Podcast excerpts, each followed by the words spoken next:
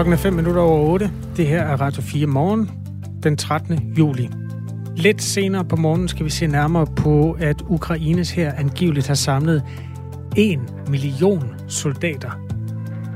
Bestræbelsen går ud på at generobre nogle af de landområder i den sydlige del af landet, der lige nu er besat af russiske soldater. Det oplyste landets forsvarsminister i et interview med den britiske avis The Times i søndags. 1 million er et enormt tal i forhold til selv den russiske her. Og det skal vi analysere sammen med Claus Mathisen om cirka 18 minutter. Han er lektor ved Forsvarsakademiet og tidligere forsvarsattaché i Ukraine. Lige nu er klokken 6 minutter over 8. Flere partier på Christiansborg har kritiseret statsminister Mette Frederiksen for at være magtfuldkommen, blandt andet i forbindelse med regeringens håndtering af Mink-sagen. Men det mener Ulrik Nørgaard Rønsbo ikke. Øh, han er tidligere embedsmand i Beskæftigelsesministeriet og har sammen med en anden kollega skrevet et, øh, en kronik i politikken, hvor de begge gør rede for, at det stykke politisk arbejde, der er lavet, og de måder, man har centraliseret noget magt i statsministeriet på, ikke kan kaldes magtfuldkomment. Derfor er det en spændende diskussion om lige præcis det ord. Steffen Frølund, Liberal Alliances spidskandidat i Nordsjællands Storkreds. Godmorgen. Godmorgen. Er Mette Frederiksen magtfuldkommen? Det synes jeg, hun er, men jeg synes også, at øh, debatten kommer til at blive ordkløveri om, hvad man egentlig lægger i ordet magtfuldkommen. Øhm, så det, jeg synes, man kan definere, at vi ser, det er en, en statsminister, der har en ledelsesstil, som er det stik modsatte af, hvad en moderne leder gør. Der bliver centraliseret beslutningskraft på, på få hænder. En moderne leder decentraliserer beslutningskraft på mange, øh, på mange øh, entiteter. Hun tager heder selv, i stedet for at uddelegere det til sine nærmeste. Hun, øh, hun uddelegerer skraldet. Andre har altid skylden for de fejl, der sker, i stedet for en moderne leder, som måske vil være lynafleder for sin organisation. Så jeg synes jeg faktisk godt, man kan sige, hun er. Kan du give nogle eksempler på øh, noget skrald, der er delt ud, som du mener udstråler magtfuldkommenhed? Jamen, jeg synes jo for eksempel på coronapressemøder, hver eneste gang, der var en lille smule en lortesag, så var det altid en anden minister eller en anden, der skulle dukke op og tage, tage og være den, der stod over for pressen og befolkningen og tog ansvaret for tingene. Giv lige et eksempel på det. Mink-sag. Øh, altså det sidste nye eksempel er jo selvfølgelig, øh, selvfølgelig Mink-sagen, hvor at man har haft meget travlt igennem hele perioden med at sige meget menneskeligt, at der selvfølgelig vil kunne blive begået fejl undervejs i processen. Øh, det er der så også blevet. Men efterfølgende er det meget bemærkelsesmærdigt, hvor få fejl man egentlig har lyst til at tage på sig. Hvor er det, hun har delt, du bruger udtrykket delt lort ud? Altså, hvad, hvad var det for noget, hvis vi skal blive på det pressemøde omkring Mink-sagen? Hvor er det, der i en magtfuldkommen forstand bliver delt lort ud der? Jamen det er jo for eksempel, at der er andre minister, der skal tage alt slæbet. Det er embedsmændenes skyld, det hele. Øh, hun, hun er fejlfri i, i, i de beslutninger, der er foregået. Og selvom, men er det ikke rapporten, der konkluderer det? Undskyld, jeg afbryder dig, men det er mere for at sige, det, det har vel ikke været hendes konklusion. Det var jo rapporten, som øh, altså, det er advokaterne stod bag. Vi ind på, ja, nu kommer vi ind på spørgsmål om skyld eller grov uaksomhed osv. Øhm, det, man kan se, der bliver konkluderet, det er, at hun har været mødeleder på de møder, hvor tingene er blevet besluttet. Øh, men det har hun travlt med at vaske hænder med at sige, at det er så sandelig de andres ansvar, at der er blevet besluttet de beslutninger, der er blevet. Men var det ikke det, som kommissionen nåede frem til, at det var? Altså...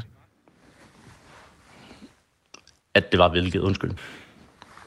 Det, som øh, kom frem på det store, øh, altså da kommissionen gjorde sit arbejde færdigt, det var jo en, en konklusion af, hvem der havde skylden. Og Mette Frederiksen blev jo, altså hun har fået en en kritik, som hun jo også har taget imod for sit politiske arbejde. Så det er et forsøg på at indkredse den der magtfuldkommenhed. Nu du kaldte det selv ordkløveri, og det er det nok også. Men lad os prøve at indkredse, hvad magtfuldkommenheden så består i lige præcis i den sag.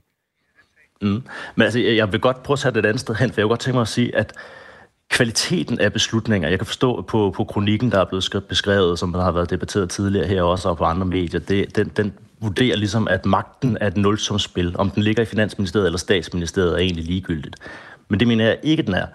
Øh, det er, det er det netto gode, hvis magten er decentraliseret ud på flere hænder, og det er fordi, at beslutninger ikke bare er et nulsumsspil. Det er ikke bare, der kommer 10 beslutninger ind ad døren hver eneste morgen, man skal forholde sig til. Der er også den 11. man overser. Der er også kvaliteten af de 10 beslutninger, man træffer. Øh, og nogle af beslutningerne er ikke bare ja-nej. Det kan også være 42 på en skala af alle mulige ting, øh, som man skal have besluttet der. Øh, så tror man på diversitet i bestyrelser for eksempel, så er det altid med argumentet om, at flere perspektiver øh, vil øge kvaliteten af de beslutninger, man træffer. Og her har vi en statsminister, som har en ledelsesstil, hvor man helt aktivt sørger for at have så lidt diversitet i beslutningerne i, i gåsøjne. Ifølge ordbogen så betyder magtfuldkommen en, som besidder og enrådet udøver absolut magt. Hvis nu I havde absolut flertal i øh, Liberal Alliance, hvor meget ville I så lytte til enhedslisten? ja, godt spørgsmål. Det vil vi nok lytte meget lidt til enhedslisten, men det jeg vil kunne sige, det er, at i et forfatningsdemokrati med en grundlov, så sørger man altid for, og grunden til, at man har det, det er, at 51 procent ikke skal kunne beslutte hvad som helst over de 49 procent. Og det vil også gælde, hvis de 51 procent eller flere var rene liberale alliancestemmer. Øh, her har vi desværre fået en situation, hvor man har udfordret grundloven bevidst eller ubevidst så meget, at der faktisk er opstået en situation, hvor de 51 procent faktisk har kunne beslutte hvad som helst over for de 49. Øh, og det anerkender man ikke, og det er en form for magtfuldkommenhed faktisk at have fundet, bevidst eller ubevidst, en sti igennem øh, det juridiske landskab, der hedder en grundlov, der kan gøre, at man kan beslutte hvad som helst over for et mindretal. Så det er en form for mindretalsbeskyttelse, som vi i virkeligheden advokerer for her. Jeg tager lige en sms, inden vi går videre. Øh, Steffen Frølund, altså Liberal Alliances spidskandidat i Nordsjællands Storkreds ved det kommende folketingsvalg. Det kan komme, øh, før vi aner det, Steffen Frølund. Og øh, så er vi jo altså også nede i diskussionen om, hvorvidt statsministeren er magtfuldkommen. Det er en noget akademisk øh, diskussion, men også en, en, i virkeligheden et udtryk for, hvordan politik bliver udlagt i det daglige. Altså fordi der er jo ikke langt fra ordet magtfuldkommenhed til ord, sådan sammenligninger som Nordkorea og sådan noget, der pludselig tager det danske demokrati og sætter på en ganske bestemt hylde. Synes du også, vi lever i Nordkorea? Det synes jeg bestemt ikke. Øh, men jeg synes desværre, at vi har trukket øh, os i en retning, som er det modsatte af et øh, liberalt forfatningsborgende demokrati. Og det, det, det harcelerer jeg imod, og en masse andre, og det, det, vi skal ikke trække et eneste skridt i den retning. Der kommer post fra de mennesker, der hører Radio 4 morgen, Steffen Frølund. Lars Madsen, han kan huske, at der tidligere har været nogle statsminister, der hed øh, Anders Fogh og Lars Lykke. Husker du dem som værende mindre magtfuldkommende i deres måde at omgås øh, øh, oppositionen på? Det gør jeg, ja. Men her der bliver det et af de steder, hvor der kommer til at være overkløveri i det, fordi der er ikke en fast definition af magtfuldkommenhed, fordi man kan sagtens kritisere dem for en masse beslutninger og Irak-kommissioner, der er blevet taget ned, og har man holdt hånden over Inger Støjberg i en periode, hvor der også skulle måske have været en rigsret osv. Så, så alle de argumenter, dem køber jeg fuldstændig. Det kan man godt, øh, det kan man godt definere som værende også har været magtfuldkommende, eller i hvert fald ikke har lavet de andre høre noget. Men det er ikke det samme, der sker, øh, for de har ikke centraliseret magten på få hænder. De har lavet øh, andre ministerier have større ansvarsområder, og de har haft bedre tid til de beslutninger, der skulle træffes osv.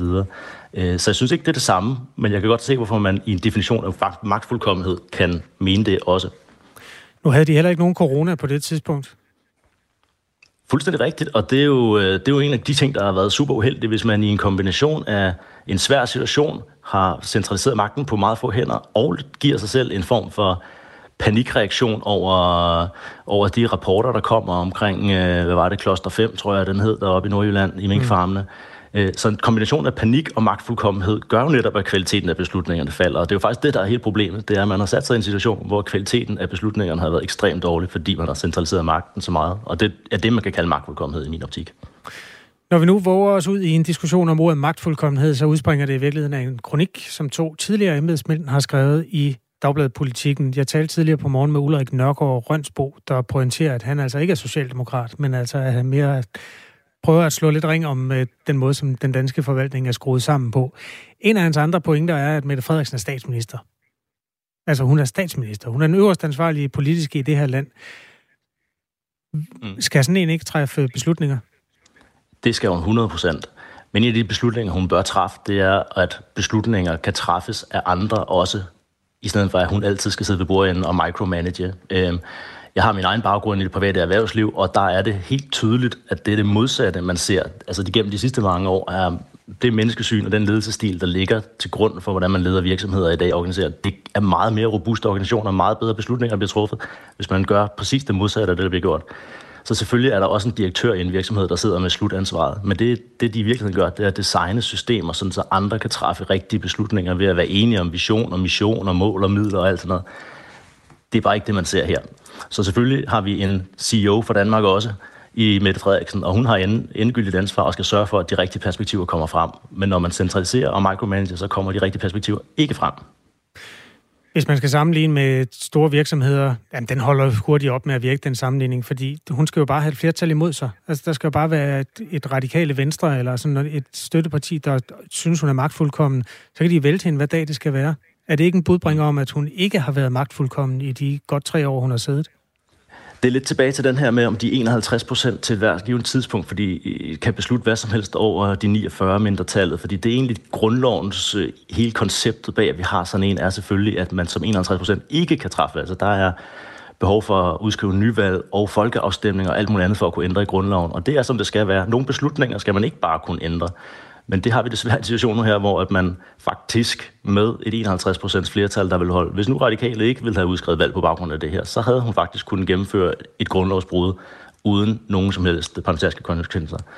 Øh, og i en privat virksomhed, hvis man skulle tage analogien videre, så står man også til ansvar over for sine aktionærer, og der er også ting i sådan en, en, en virksomhed, man ikke bare som direktør kan beslutte, eller 51 procent af aktiekapitalen vil kunne beslutte heller. Så analogien holder en lille smule længere, end du måske lige troede først.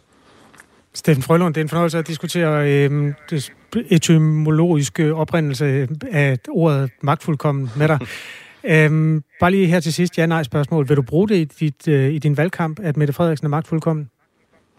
Ej, jeg tror, at der er for meget ordkløveri om lige præcis det ord, men jeg vil helt sikkert bruge, at vi har et problem med den måde, landet bliver ledet på, og det synes jeg er den forkerte vej. Vi skal den anden vej. Tak fordi du var med. Selv tak. Liberal Alliances spidskandidat i Nordsjællands storkreds ved det folketingsvalg som måske kommer til oktober. Det er der i hvert fald et radikalt parti, der har øh, spillet med musklerne i forhold til. Ellers vil man vælte regeringen. Der har været en forhistorie, der mindede lidt om det, dengang øh, det var Lars Løkke Rasmussen, der sad i spidsen for en, en venstre øh, regering. Den blev i en vis forstand væltet. Pludselig var Liberal Alliance og Konservative også med i den. Og det er jo en anden mulighed. Men øh, dansk politik er gået på sommerferie, så indtil videre er den bare parkeret der. Øhm, vi har selvfølgelig prøvet at få et interview med regeringens støtteparti, de radikale, om hvorfor de bruger ordet magtfuldkommenhed, men de har ikke øh, lyst til at kommentere efterspillet af Mink-kommissionens rapport i Radio 4 morgen. Et tilbud om undervisning i køn og seksualitet til folkeskolebørn skaber nu bekymring blandt højrefløjspartier i Aarhus og Københavns kommuner. Det er en organisation ved navn Normstormerne, der står bag tilbuddet, hvis formål blandt andet er at gøre trivselen bedre for børn og unge, der er homoseksuelle, trans, biseksuelle eller på anden måde har øh, kønsidentitetsorienteringer øh, i en anden retning end den, de er født med. Det er et kursus på 90 minutter, som elever fra 4. til 10. klasse i henholdsvis København eller Aarhus Kommuner kan deltage i, betalt af kommunen. Og det er ikke alle lokalpolitikere, der er begejstrede for det. Det er alt for politisk præget, mener Niels Peter Ravn, der er gruppeformand for Nye Borgerlige i Københavns Kommune. Det bekymrer mig, fordi øh, det her er jo en organisation, som ikke alene beskæftiger sig med, øh, med hvad skal vi sige, seksuel undervisning, men det her, det handler jo om identitetspolitik, og øh, oven i købet ret venstreorienteret identitetspolitik. Hvor ligger det venstreorienteret i, at man finder sin seksuelle identitet, altså for eksempel som homoseksuel? Jamen, det ligger der simpelthen ikke noget som helst øh, venstreorienteret i, og, øh, og det, har jo, det her har jo intet at gøre med, at, øh, at, at vi fra nye borgerlige side har noget imod øh, seksuelle minoriteter af nogen art. Øh, det, det skal lige slås øh, fuldstændig fast. Det vi har noget imod, det er, at man i kommuneskolen simpelthen lukker en øh, organisation ind, som øh, for det første hedder normstormerne. Jeg kan bare sige, jeg tror, jeg tror, at jeg taler på rigtig mange forældres vegne, hvis jeg siger, at øh, vi ikke har brug for, at vores børn får stormet deres normer på nogen måde. Vi er jo, det er jo os, der er forældre, det er os, der opdrager vores børn. Vi skal selvfølgelig give vores børn øh, nogle normer, som værende, vokser op som værende nogle tolerante og, og inkluderende mennesker. Men jeg har ikke behov for, at der kommer en, øh, et privat firma udefra og øh, begynder at øh, skulle øh, Øh, programmere mine børn til at tænke i andre baner end det som øh, end de baner som jeg øh, foretrækker at de tænker i. Fordi vi skal huske at folkeskolen skal jo lige præcis lære børnene at tænke, men skolen skal jo ikke lære børn, børnene, hvad de skal tænke, og det synes jeg er en, en ret, vigtig, øh, ret vigtig pointe. Det, du kalder programmering, det er jo altså et, et tilbud, som udspiller sig over 90 minutter. Øh, mener du, at børn ved at overvære et foredrag ja. på 90 minutter bliver programmeret i en eller anden retning? Altså jeg mener, at øh, jeg mener, at normstormerne er det, som jeg vil kalde for identitetspolitiske øh, fundamentalister. Og jeg mener jo faktisk, at øh, det, kan, det kan være fint at invitere øh, den type organisationer ind i en eller anden form for, for undervisning. Men nu taler vi jo altså rent faktisk folkeskolen, altså grundskolen. Og jeg tænker, man mm. ville måske nok heller ikke invitere for eksempel Hizbut Tahrir ind i religionsundervisningen i den samme kommuneskole, og det synes jeg faktisk godt, man kan sammenligne. Jamen, så synes jeg, du skal underbygge din påstand. Hvor, kom lige med et konkret eksempel på, at den her organisation, der hedder Normstormerne, optræder identitet politisk fundamentalistisk. ja, men altså man kan jo prøve at, øh, at øh, kigge på deres øh, forskellige sociale øh, medier, for eksempel, øh, for eksempel Instagram. Øh, der har vi jo med en organisation at gøre, som altså blandt andet opfordrer sine følgere til at, øh, at deltage i øh, demonstrationer. Det kan være mod øh, regeringens øh, udlændingepolitik. Øh, vi har med en organisation at gøre, som for eksempel har kaldt øh, Rikke Grønholdt fra Dansk Idrætsforbund for transfob, fordi hun øh, har stillet spørgsmålstegn ved, om transkvinder de skal deltage i, øh, i øh, direkte fysiske sportsgrene mod, øh, hvad skal vi sige, biologiske kvinder. Øh, og jeg synes, at, at det er der et par øh, ganske gode eksempler på, at vi har med en, øh, en noget fundamentalistisk, eller skal vi sige ekstremistisk øh, organisation at gøre. Der var kun et af de to eksempler, der handlede om køn. Nu er det jo det, der ligesom er øh, dagsordenen her, altså det kønsidentitetsmæssige. Er det ikke meget sundt at blive udfordret på sine normer? Jo, det er absolut sundt at blive udfordret på sine normer, det er det.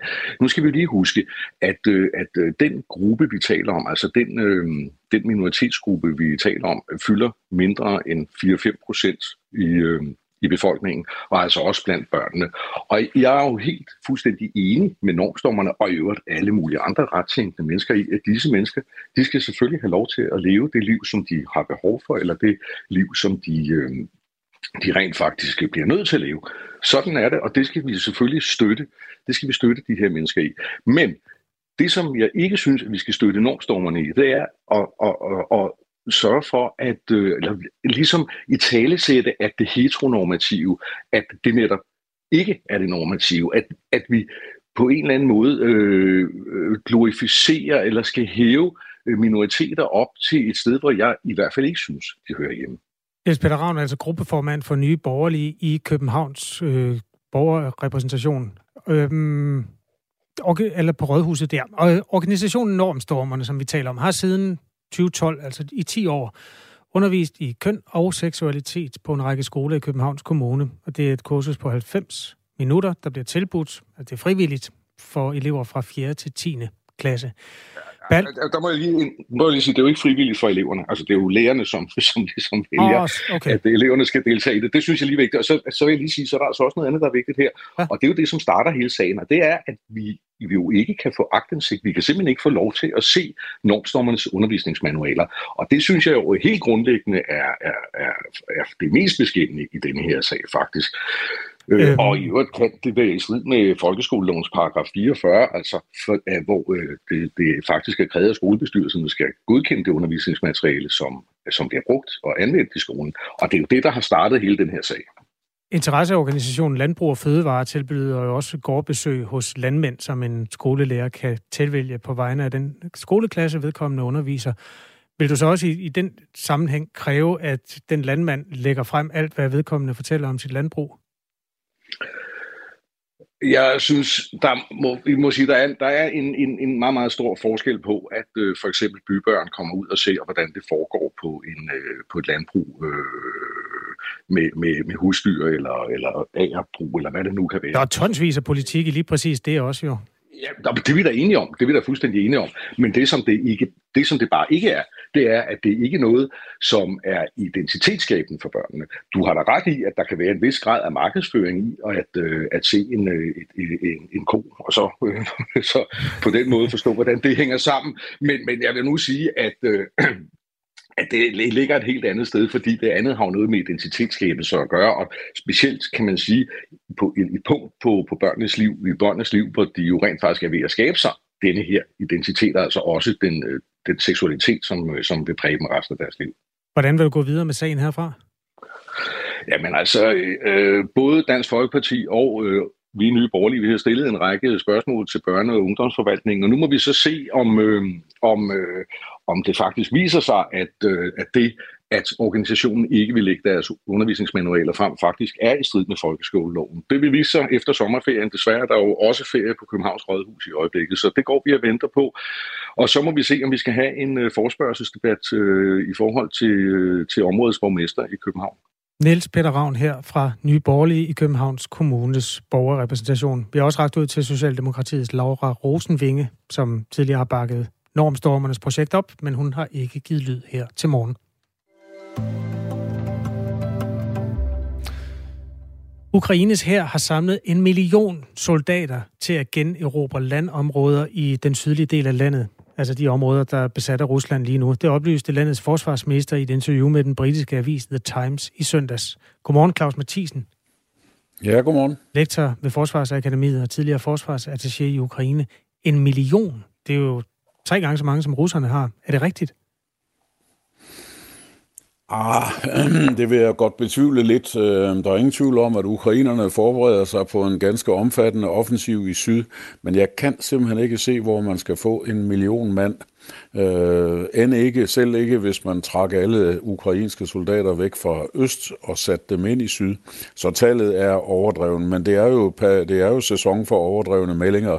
Putin har også udtalt, at øh, de er først lige begyndt, så øh, jeg tror ikke, man skal tage det for alt for meget. Det, der hedder Øst, øh, har jo været de, de to øh, løsrivelsesløstende øh, provinser, øh, Luhansk og Donetsk, som der har været kæmpet rigtig meget om. Det, der bliver kæmpet om i syd, hvad er det? Det er øh, for Ukraines vedkommende at prøve at tilbageerobre noget af det øh, terræn, som russerne relativt hurtigt og uden den helt store modstand vandt i krigens første uger i syd, øh, mens al opmærksomheden var om at sikre, at øh, det ikke lykkedes russerne at komme ind i Kiev og fjerne regeringen og præsidenten.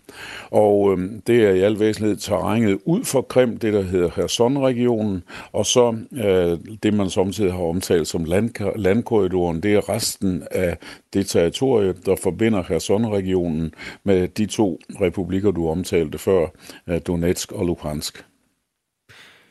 De to første republikker er jo sådan lidt øh, der, der er sådan ret mange russere og russisk talende og et eller andet antal russisk sindede i de områder. De nederste der, som du snakker om, er Kherson-regionen. Er der nogen hmm. som helst færre grund til, at Rusland skulle sætte sig på dem, andet end at de gerne vil erobre noget land? Altså, jeg kan sige, at ved folketællingen, eller øh, det er sådan en, en opgørelse over de her spørgsmål i 2015, der i Kherson-regionen, der var der 82 procent, der kalder sig ukrainer. Det kan godt være, at nogle af dem var russisktalende, men de anser sig som ukrainere. Og så var der kun 14 procent russere. Og i alle de otte regioner, som russerne samtidig omtaler som Novorossiya, der er der efter samme optælling omkring øh, 80 procent øh, ukrainere ukrainere og 20 procent russere. Så set i forhold til befolkningssammensætningen, så er der i hvert fald ikke nogen umiddelbar mening i, at de skulle gå hen og blive russiske. Det betyder ikke, at man ikke skal behandle de russiske mindretal ordentligt og fornuftigt. Selvfølgelig skal man det, men øh, der er ingen indikation af, at der er et russisk flertal. Vi slutter lige, hvor vi øh, begyndte, Claus Mathisen. Altså, der varsles en ukrainsk offensiv, om det så er en million eller det er færre soldater, så varsles den? Hvad, hvad, hvad forventer du af den? Jamen, jeg forventer, at øh, ukrainerne måske skal vi ind i august, før det for alvor tager fart, øh, fordi de venter stadigvæk på noget materiel, blandt andet langtrækkende artilleri, som er en forudsætning for, at det kan lykkes. Men så forventer jeg faktisk, at ukrainerne vil gøre et ihærdigt forsøg på at uh, befri Kherson, og måske hele Kherson-regionen, hvis det kan lade sig gøre, og i det hele taget prøve at presse russerne i syd, um, sådan så um, Ukraine kan demonstrere både noget initiativ og noget momentum og noget fremgang fremgang. Det vil være en forudsætning for den fortsatte støtte til krigen. Claus Mathisen er lektor ved Forsvarsakademiet. Tak skal du have. Selv tak. Og tidligere forsvarsattaché i Ukraine. Det her er Radio 4 Morgen. Jeg hedder Kasper Harbo. Nyhederne er med Sofie Levering. Nu klokken halv ni.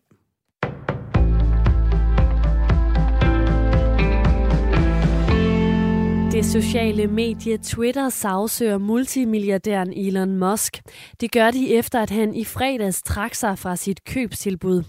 I april indgik Elon Musk og Twitter ellers en aftale om overtagelse af firmaet på ca. 326 milliarder kroner. Men Musk mener ikke, at Twitter lever op til en aftale om at dokumentere antallet af falske brugere, og det er altså derfor, han trækker sig. Men Musk får nok svært ved at slippe helt for at betale en meget stor kompensation. Det vurderer Per Hansen, der er aktieanalytiker ved Nordnet. Og det er fordi, at i forbindelse med indgåelse af aftalen, så har han fraskrevet sig muligheden for at lave det, der hedder en due diligence. Det vil sige, at han har ikke behov for at kigge Twitters økonomi ekstra i kortene og øh, heller ikke at få verificeret, hvor mange brugere der er, hvor mange af dem, der var falske profiler. Over 1000 mennesker har i alt søgt erstatning for skader, som de mener skyldes coronavaccinen, det skriver Berlingske. De fleste ender med at få afslag, men 32 har indtil videre fået tilkendt erstatning. Direktør for patienterstatningen Karen Inger Bast oplyser til Berlingske, at der kommer 10-15 ansøgninger hver uge, og så siger hun, at sagerne fylder en hel del. Mere præcist er det samlede antal ansøgninger oppe på over 1100, og blandt årsagerne til, at nogen får tilkendt erstatning, det er blandt andet blodprøver og ansigtslammelse. Udbryderrepublikken Donetsk gør klar til at henrette to britiske og en marokkansk soldat, som kæmpede i den ukrainske hær. De er alle blevet dømt til døden efter deres tilfangetagelse. Det sker efter, at lederen af Donetsk har ophævet et midlertidigt stop for eksekvering af dødsstraf. Det skriver det russiske nyhedsbyrå TASS. De tre mænd har, anket, har alle anket deres dom, og separatisterne i Donetsk har sagt, at der vil falde en endelig dom i løbet af juli. Donetsk er en region i det østlige Ukraine, og Rusland er det eneste større land, som ser regionen som en selvstændig folkerepublik. Udenrigsministeriet mangler belæg for, at seks palæstinensiske organisationer skulle være terrororganisationer, sådan som Israel hævder. Og dermed er der heller ingen grund til at stoppe samarbejdet med grupperne. Det fastslår Udenrigsministeriet sammen med udenrigsministerierne fra otte andre EU-lande. Sidste år hævdede Israel, at de seks grupper er tæt forbundet med Folkefronten til Palæstinas befrielse, som har gennemført dødelige angreb mod israelere, og som er på både EU's og USA's liste over terrororganisationer. Men Israels klassificering af grupperne som terrororganisationer har fået kritik fra flere sider, blandt andet FN. Danmark og de otte andre EU-lande køber altså heller ikke Israels forklaring, og de siger, men de siger dog i en fælles udtalelse, at skulle bevis for det modsatte blive tilgængeligt, så vil vi handle derefter. Otte aspiranter til posten som britisk premierminister og formand for de konservative har sikret sig nok opbakning til at gå videre i opgøret om at afløse premierminister Boris Johnson. Det oplyser den komité, der organiserer valget af den næste leder i partiet. De otte deltager i den første afstemningsrunde i dag, og så forventer man, at den endelige vinder vil blive fundet den 5. september. Først lidt skyet, men det klarer op med lidt eller nogen sol og mellem 18 og 26 grader. Det var nyhederne her på Radio 4 med Sofie Levering.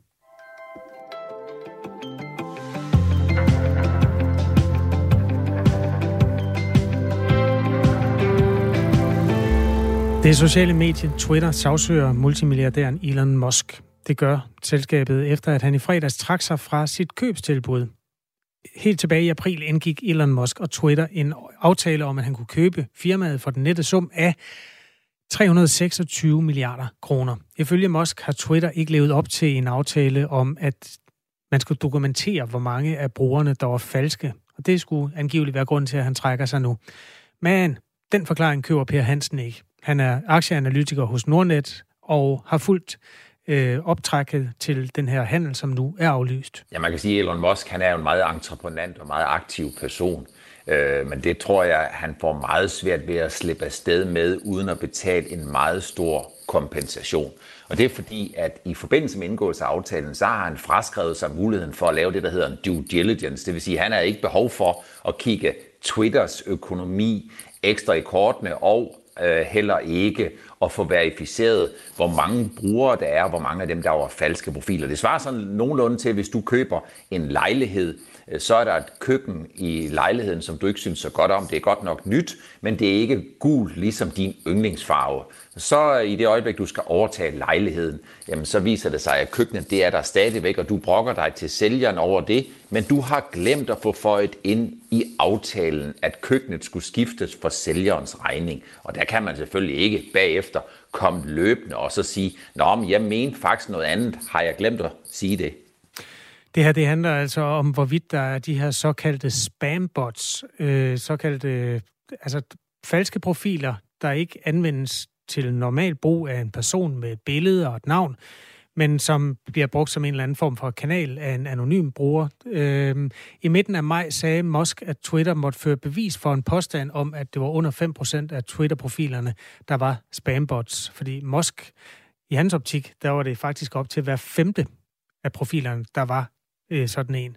Milliardhandler og virksomhedsovertagelser som den her er jo ofte noget, der går lidt under radaren, men det har den her Twitter-sag ikke gjort. Øhm, har du et billede af, hvem der har ret, når de nu diskuterer, om der er 5% eller 20% øh, svindelrobotter øh, bag, bag Twitter-profilerne? Ja, det er jo som oftest sådan, at sandheden den ligger et stykke mellem de polariserede holdninger, som gælder mellem dem, som gerne vil noget på den ene og på den anden side. Jeg ved ikke, om tallet hedder 20, og jeg ved heller ikke, om det hedder 5. Men det springende punkt er fortsat, om man har haft det som en betingelse og forudsætning for at gennemføre handlen. Men der er ingen tvivl om hos mig, at der er et vist antal af de månedlige eller tilbagevendende brugere, som ikke sådan for alvor øh, kan siges at være kernebrugere af Twitter. Hvor usædvanlig er denne her handel med hensyn til både den måde, den er indgået og diskuteret på øh, og belyst, og altså, den har jo været alle steder i mediebilledet. Hvor usædvanligt er det for en stor virksomhedsovertagelse?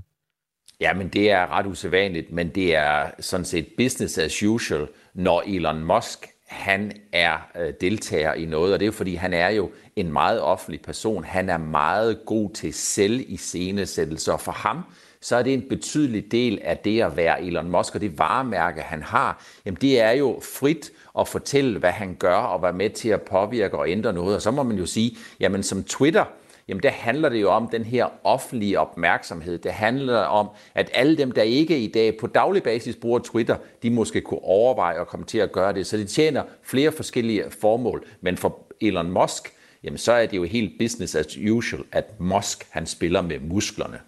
Noget af det, der delte vandene, var, at Elon Musk ville genåbne nogle af de lukkede profiler. Han er øh, sådan politisk funderet over i det landskab, man kalder libertarians, altså ultraliberalt på den amerikanske måde, hvilket vil sige rigtig, rigtig liberalt set med danske briller.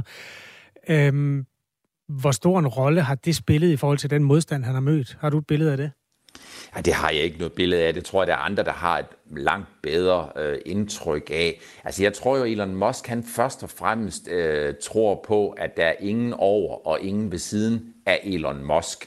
Og det vil sige, at han kigger ikke nødvendigvis på den modstand, han møder. Så længe han er klippefast i troen, jamen så mød de udfordringer, han møder på vejen, dem skal han nok sørge for at rydde netop af vejen. Aktiemarkedet reagerede jo positivt, da Elon Musk meldte ud, at han var på vej ind i Twitter, og da Twitter accepterede købstilbuddet, der lå prisen på over 50 dollars per aktie. Lige nu er den faldet til 34 dollars, det vil sige, at den har tabt en tredjedel af værdien i forhold til det tidspunkt. Per Hansen er med os fra Nordnet og er vant til at kigge på aktier. Altså, er, er det øh, også en normal reaktion? Jamen, det er en normal reaktion på den måde, at Elon Musk jo øh, i fredags i sidste uge sagde, at han havde fortrudt, at han ikke ville købe Twitter. Man kan sige, at det der er baggrunden for, at Elon Musk øh, trækker sig, det er jo officielt antallet af bots eller fas- falske profiler. Det er formentlig også, at han har fået kigget økonomien lidt ekstra i sømne, eller også har han haft nogle rådgiver, som har mindet ham om det. Og så ikke mindst, det der faktisk, tror jeg, har gjort udslaget. Når virksomhed A skal købe virksomhed B, og så, så er det ikke sådan, at aktiekursen bare bliver afnoteret til tilbudspris med det samme. Den skal jo accepteres, men løbende, så vil der jo også være en notering af aktiekursen. Og hvis der er en meget stor forskel mellem den pris, som man byder, i det her tilfælde 54 dollar og 20, og den pris, som investorerne sætter på Twitter som fortsat børsnoteret selskab, i det her tilfælde 34 til 38, så kalder man det, at Mr. Market, altså dem, der handler med aktien, de enten tror et, handlen bliver ikke gennemført, og eller to, handlen bliver gennemført til en reduceret pris. Og det er ikke mindst det, som Elon Musk, den skepsis, han har ladet sig påvirke af, og så finder han på nogle forklaringer, som han har glemt at få indføjet i de oprindelige aftaler og nedfældet på papir.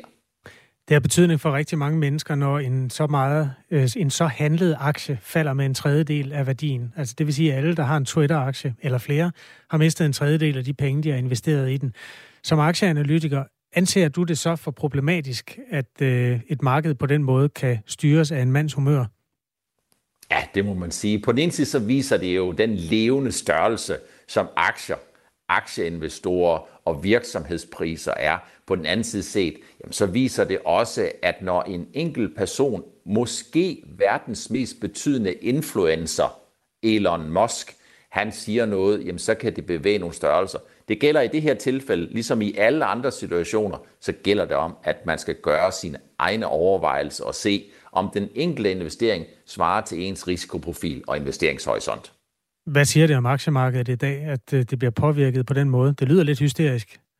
Nej, det er jo, man skal huske på, at der er en stor forskel øh, mellem det, som vi oplever på vores, vores breddegrad i aktiemarkedet, og så det, der sker i USA. I USA, der er alting større, farligere og hurtigere, og der har øh, markedsøkonomien en helt anden dynamik og en helt anden betydning og størrelse, end den har her i Danmark og Europa. Det her risikerer altså at munde ud i en retssag, fordi Twitter øh, forsøger at trække Elon Musk i retten, nu hvor han har trukket sit købstilbud tilbage. Hvem har bedst forudsætninger for at vinde sådan en? For mig at se, så er det Twitter, og det er jo fordi, at Elon Musk han har skrevet under på, at han gerne vil købe Twitter til 54 dollar og 20, og han har ikke forudsat nogle betingelser, øh, som han kan håndhæve og sige, at Twitter de har brudt, dem har han efterfølgende fundet på. Jeg tror ikke, det her det ender med en retssag. Det her det ender med et forlig, hvor Elon Musk formentlig kommer til at betale en betydelig kompensation for det her. Langt de færreste ting, de, som, hvor man truer med en retssag, ender ikke med en retssag, men truslen om en retssag er en løftestang for at få udbetalt den formidlende omstændighed, som penge er i USA. Sagde Per Hansen, der er aktieanalytiker ved investeringsbanken Nordnet. Du lytter til Radio 4 morgen. Klokken er 8.43. Senere i dag skal det konservative parti i Storbritannien stemme i første runde af opgøret om, hvem der skal være Storbritanniens næste premierminister. Det oplyser den komité, der organiserer valget i det konservative parti. Der er otte kandidater til posten, og den endelige vinder bliver fundet den 5. september. Øhm, med os er Nilas Heinskov, der er korrespondent for politikken i Storbritannien. Godmorgen. Godmorgen. Hvordan bliver de næste par måneder i det konservative parti? de bliver øh, begivenhedsrige, øh, og de bliver helt sikkert også beskidte i den forstand, at øh, de går i kødet på hinanden, fordi de alle sammen øh, gerne vil, alle de her otte kandidater, så gerne øh, vil være ny premierminister. Og, øh, og så tror jeg, at de sætter sådan lidt overstyr, at de også har et valg at skulle vinde på et tidspunkt for hele befolkningen. Lige nu der handler det bare om deres egen succes, og der gælder alle tricks. Torsdag trak Boris Johnson sig jo fra posten som konservativ leder efter at ministeren de stak af fra ham i håbetal i protest mod hans ledelse. Øh, men han bliver altså siddende som premierminister indtil den 5. september. En intern måling i det konservative parti viser, at medlemmerne helst ser den tidligere øh, finansminister Rishi Sunak. Udtaler jeg det rigtigt? Det gør du. Eller den nuværende udenrigsminister Liz Truss på øh, posten som premierminister. Lad os lige lave et lille portræt af de to kandidater. Rishi Sunak, Altså, øh, han er nok det rigeste medlem af underhuset som øh, der nogensinde har, har været. Hans øh, kone er øh, ekstremt velhavende, og, øh, og det er en af de ulemper, som, som, som han vil blive set på. Fordi lige nu her i Storbritannien, så har vi det, som man kalder en levekorskrise. Altså på grund af de stigende priser, og på grund af den faldende øh, vækst, og især på grund af de stigende energipriser, så er der rigtig mange, der ikke kan få, få tingene til at hænge sammen. Og, øh, og derfor har man faktisk, øh, altså så, så, så så, så virker det måske forkert, øh, at øh, en mand, der så kommer til at stå i spidsen for en, en hård periode, øh, selv er så ekstremt velhavende. Det er noget, som, som, som der bliver snakket meget om, at han simpelthen for rig til at, øh, at blive ny præ- premierminister. Men derudover, som, øh, som politiker, tror jeg mest, man kan betegne ham som pragmatisk. Altså han er rimelig meget midterkurs, og han er en af de eneste, som har insisteret på, at øh, hvis vi skal lave skattelettelser her i Storbritannien, så skal det også være finansieret. Øh, de andre, de har mere gået op i at lave skattelettelserne, og gået mindre op i, hvordan de så skal finansieres. Kan man simpelthen være for rig til at være politiker i, i Storbritannien? Altså, det, det er i hvert fald noget, der diskuteres. Altså, det er ikke første gang, at, øh, at der er rige, rige folk, øh, som bliver politikere i Storbritannien. Det sker relativt ofte, især det konservative parti.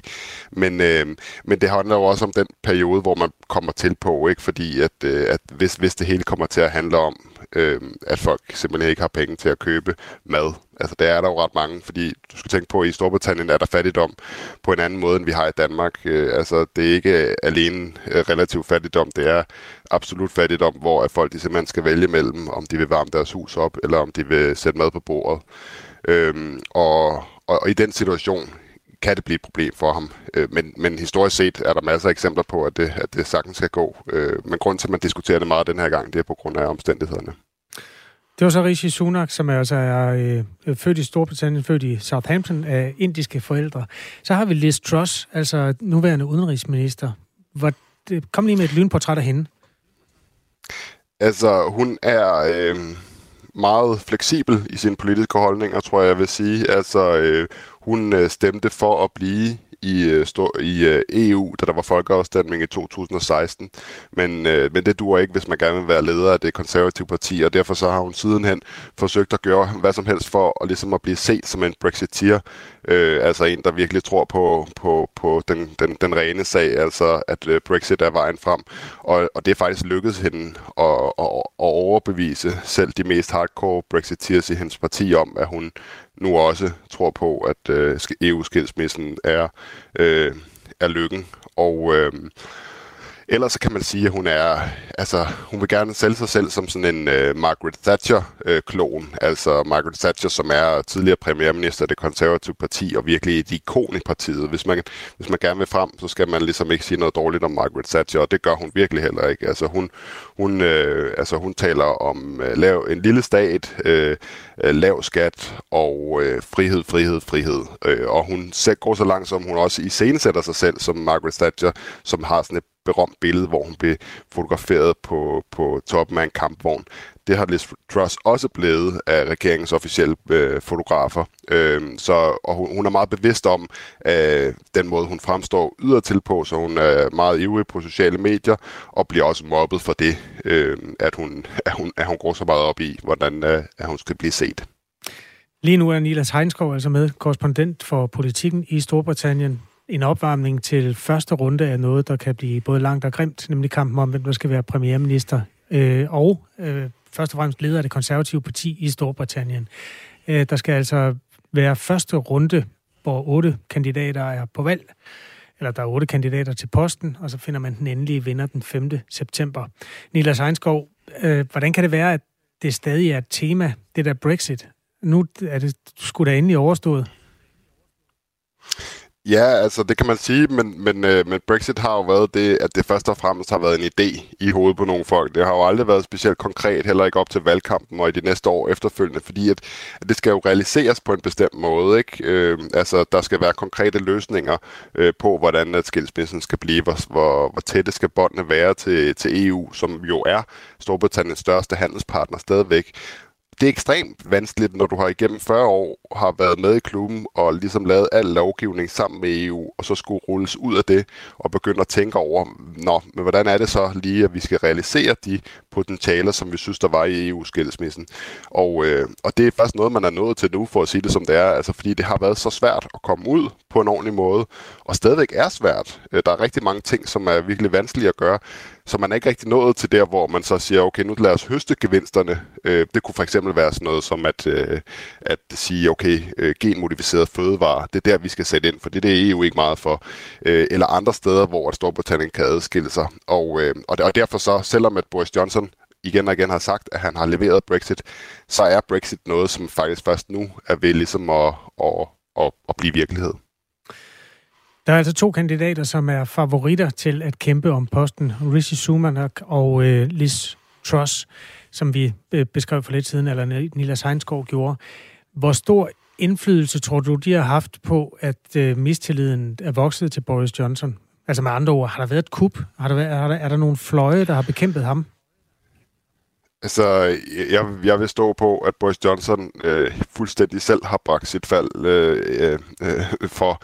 Altså, han er sin egen største fjende, og, og lige så dygtig øh, han er til at, at, at overbevise folk øh, som kampagner, øh, lige, så, lige så dygtig er han til at havne i skandaler. Så hans fald er primært hans egen skyld. Men når det så er sagt, så, så er det klart, at, øh, at der foregår jo ting i et parti, øh, som man ikke altså som man ikke kender om, øh, omfanget af, og, og det konservative parti er, øh, er et barsparti øh, som, som magtparti, øh, som, og, øh, og Rishi Sunak, han sendte jo sin opsigelse øh, som nummer to på, på, på blandt topministerne, og var dermed derfor med til at få lavinen til at rulle, og derfor bliver han i dag udnævnt til ligesom en forræder blandt øh, de af Boris Johnsons støtter, som der stadigvæk er tilbage.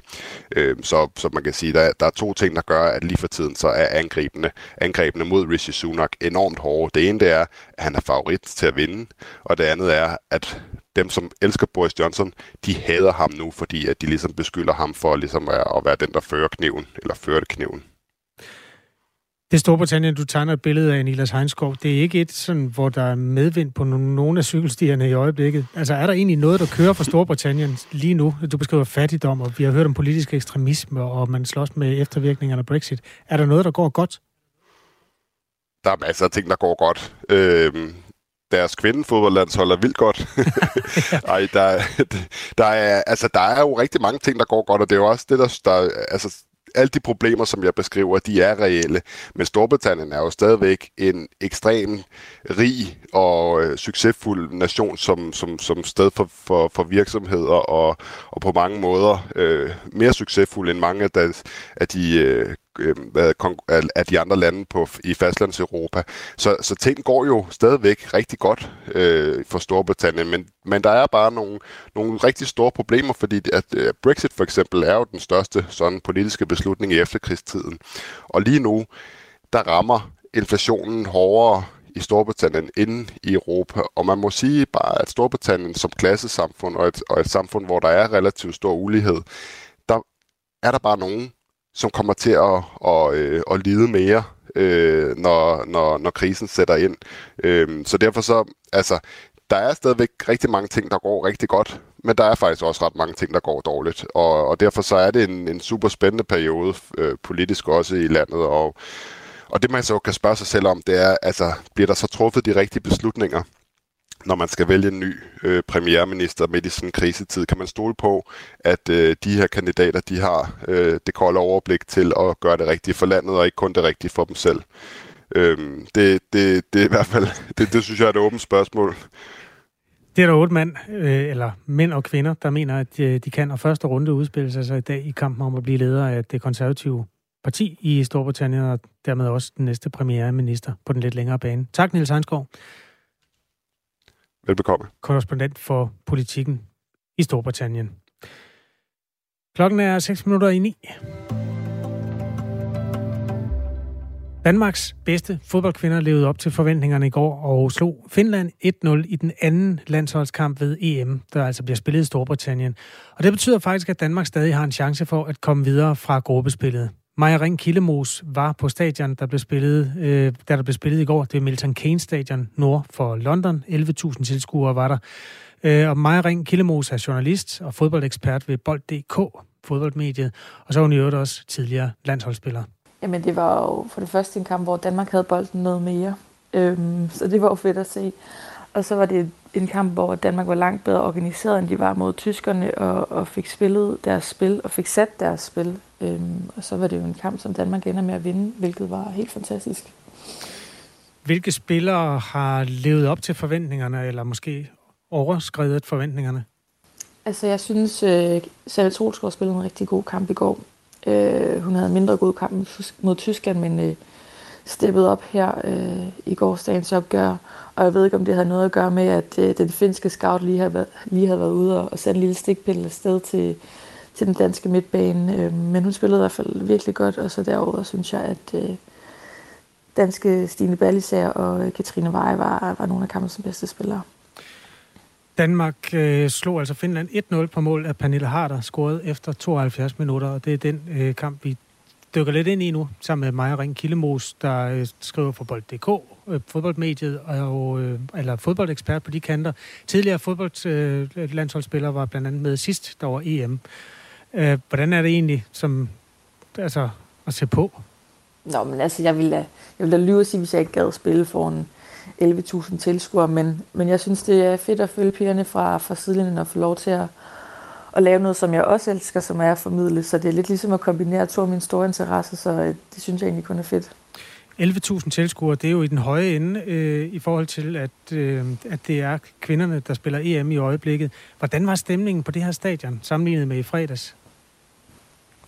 Altså nu var der jo, øh, det, nu var der jo 15.000 tilskuere til Danmarks sidste kamp, øh, så det er det en, hvor der er mange, mange tilskuere på, på lægterne, men altså det, stemningen var helt fantastisk. Hvor mange danskere var der? Øhm, hvad jeg hørte, så var der omkring 600 danskere.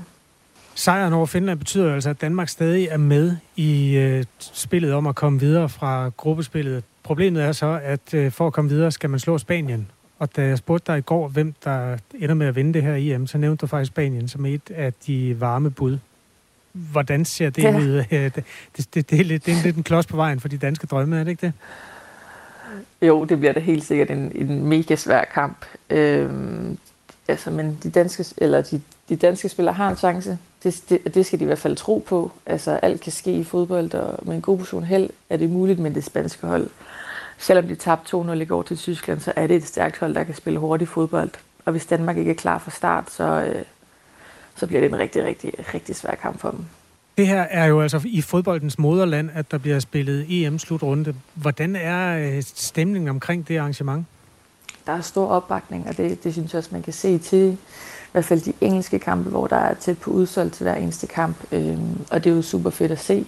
Øh, og det er, England er et, er et land, som, altså, hvor kvindefodbold har interessen for det har været stigende i lang tid, så det er ligesom sådan en kulmination på, på det. Øhm, også den engelske liga er sindssygt stærk, og nok den stærkeste i verden, så hvor ellers i England skulle det her ske.